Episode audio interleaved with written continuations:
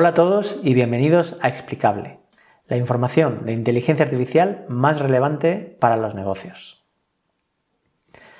En el episodio anterior hablamos del salto en traducción automática que se produjo al entrenar un único modelo de Deep Learning con múltiples idiomas simultáneamente para atacar el problema.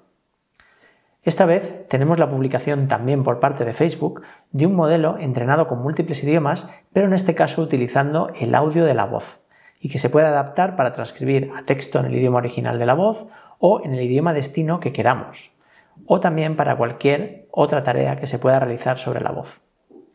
Este modelo sigue una tendencia que estamos viendo cada vez más, y es la de entrenar modelos más grandes para resolver tareas más genéricas o con más de un propósito. Para esto se emplean técnicas de aprendizaje autosupervisado, partiendo de nada menos que 436.000 horas de audio en 128 idiomas, que extraen características relevantes de la voz y que luego, mediante un ajuste fino, se adaptan a la tarea de voz deseada. Como dijimos anteriormente, este avance es más significativo para idiomas que cuentan con pocos datos, donde un modelo de estas características puede mejorar el estado del arte de manera notable y acercar las ventajas de la inteligencia artificial a colectivos fuera de la anglosfera. Entrenar un modelo de 2 billones de parámetros no está al alcance de cualquier empresa, así que es una buena noticia que lo tengamos disponible sin restricciones de uso. Esperemos que la comunidad de Deep Learning mantenga este carácter abierto por muchos años más. Vamos a comentar ahora este artículo que publica la prestigiosa revista Wired. El artículo incide en cómo el coste de la inteligencia artificial es cada vez más elevado y supone una barrera de entrada para las empresas que quieren implantar inteligencia artificial en sus procesos. Las consecuencias para el caso de startups son mucho más graves, porque precisamente elimina la ventaja que tienen frente a las empresas grandes, que es la capacidad de innovación por el hecho de poder moverse más rápido.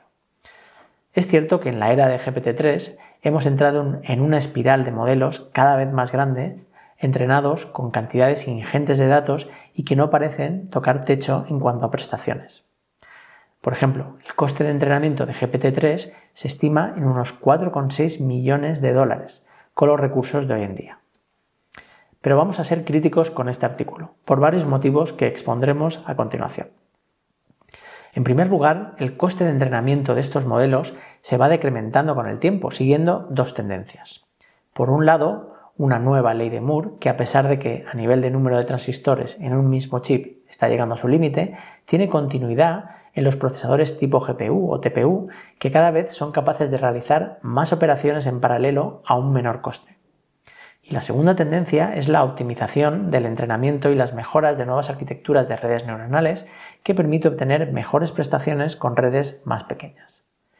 Estas dos tendencias vienen ocurriendo desde el 2012 que comenzó la ola del deep learning y no vemos muestras de que se estén frenando. Siguiendo con la crítica a este artículo, estos grandes modelos son de propósito general y son poco útiles para las empresas sin una adaptación previa al problema que necesitan resolver. Además, los propietarios de estos modelos los ponen a disposición del público para amortizar los costes de I+D que llevan detrás con un precio por uso asequible para cualquiera.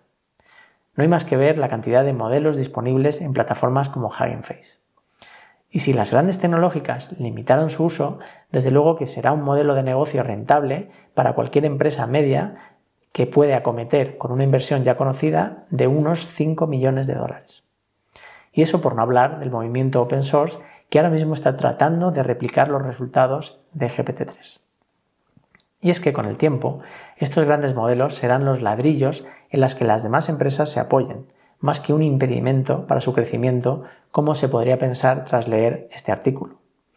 De igual forma que ocurre hoy en día, donde las empresas se apoyan en herramientas de software de terceros y no se plantean desarrollarlas desde cero, salvo que quieran entrar en competencia directa con el mercado en cuestión. Por todos estos motivos, no estamos de acuerdo en la idea que se está empezando a difundir de que la inteligencia artificial es solo para las grandes tecnológicas.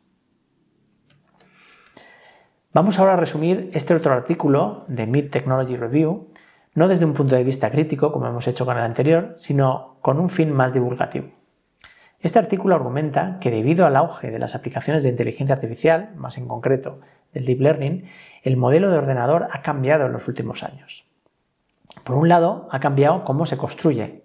En un ordenador personal, la GPU ya no es un accesorio para videojuegos, sino que cada vez más adquiere eh, más protagonismo para múltiples aplicaciones como por ejemplo la edición de vídeo o la realidad virtual.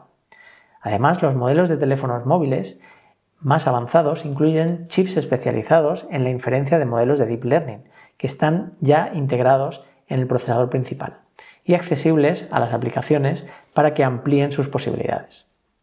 Los últimos portátiles de Mac también incorporan un SoC, un System on Chip, como procesador principal que integra en el mismo chip una CPU, una GPU y un módulo llamado Neural Engine especializado también en Deep Learning. Además, ha cambiado también cómo se programa un ordenador. Y esto hace referencia al paradigma del software 2.0 que acuñó Andrej Karpathy, que permite aumentar las capacidades de un ordenador gracias al Machine Learning. En el software 1.0, el programador escribe instrucciones que el ordenador sigue sistemáticamente para realizar una tarea. Sin embargo, en el software 2.0, el programador le muestra al ordenador el objetivo que quiere conseguir y es el ordenador el que aprende eh, automáticamente, creando un modelo que contiene eh, la lógica necesaria para realizar la tarea. Y finalmente, ha cambiado el uso que le damos a un ordenador.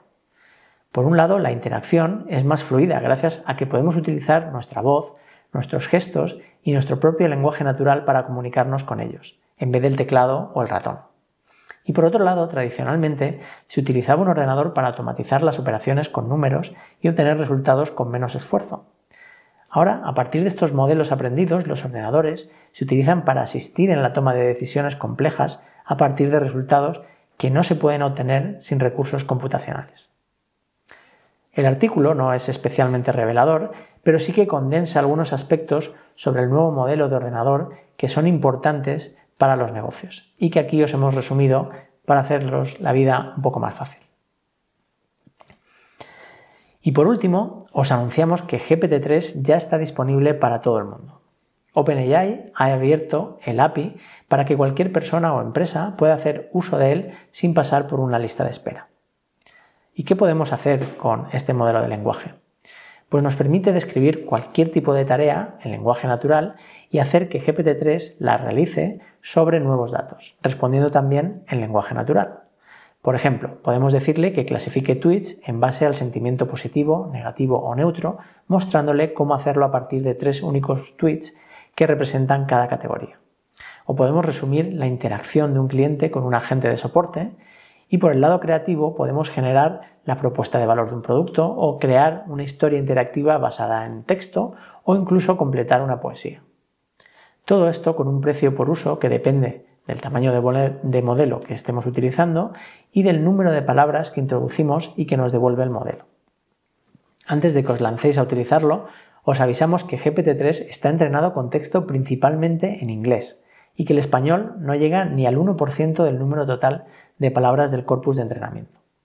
Aún así, este pequeño porcentaje supone que GPT-3 ha visto más de 1.500 millones de palabras en español, que no es nada despreciable si tenemos en cuenta que el Quijote, por ejemplo, tiene unas 380.000 palabras. Pero incluso si se maneja bien en español, nunca llegará al mismo nivel que podemos ver en inglés, aunque sí que nos cobrarán el mismo precio por su uso. Y este es el motivo por el que es tan importante tener iniciativas como María, del que hablamos en la edición anterior, que empujen la creación de este tipo de modelos con un corpus especializado en nuestro idioma. Nos vemos en el próximo episodio. Mientras tanto, seguid aprendiendo.